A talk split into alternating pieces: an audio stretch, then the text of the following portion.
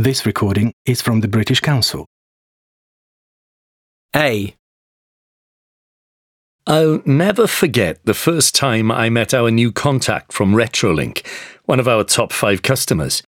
I had travelled to their office to meet him in person, talk about the history of our companies together, and define a shared vision for future cooperation. I wanted to focus on building a good relationship with him, which would be a good foundation for working together.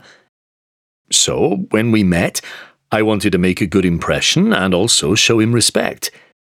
I greeted him with a handshake and addressed him by his surname. When I put my hand out, I realized he had been moving in to give me a hug, so we did an awkward mixture of the two. Also, when I greeted him by his surname, he responded politely, though he used my first name. It was all a little uncomfortable. In this situation, I guess I made assumptions about the level of formality he expected.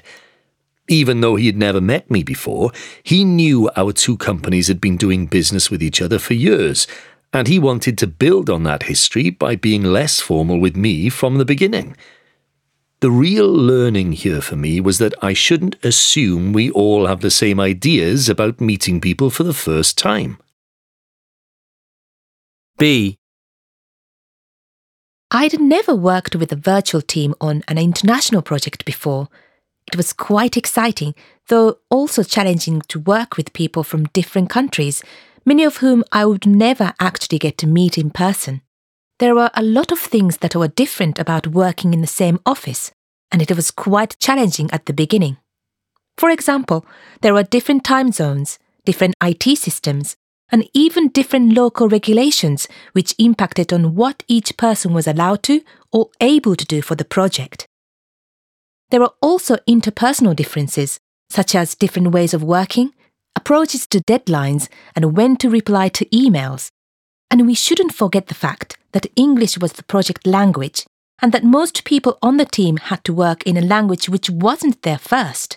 A positive of this was that it meant that everyone, including the native English speakers, had to make the effort to communicate clearly and clarify their own and everyone else's understanding.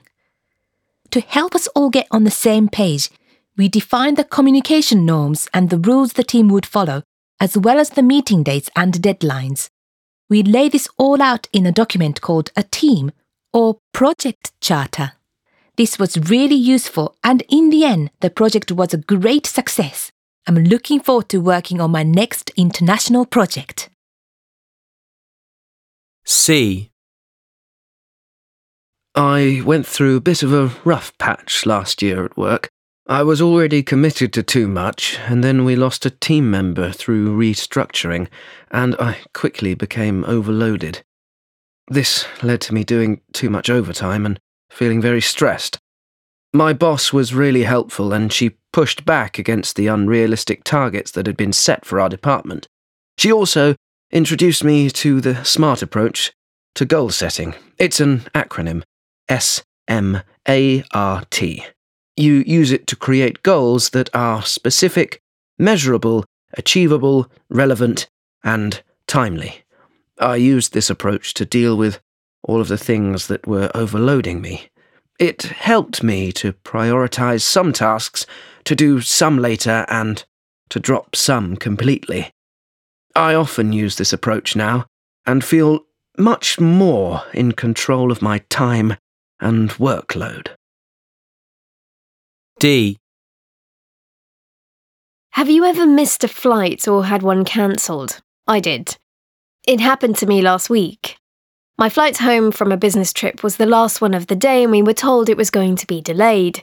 That's always a risk at the end of each day. The ground crew kept extending the delay until eventually they cancelled the flight completely. They then told us to go back through the airport to the departures area to talk to their agent, who would organise hotels for everyone and rebook us on the following day's flight. As soon as they made the announcement about the cancellation, I knew I had to think quickly, as it would not be likely that the flight would have capacity to take everyone from my cancelled flight.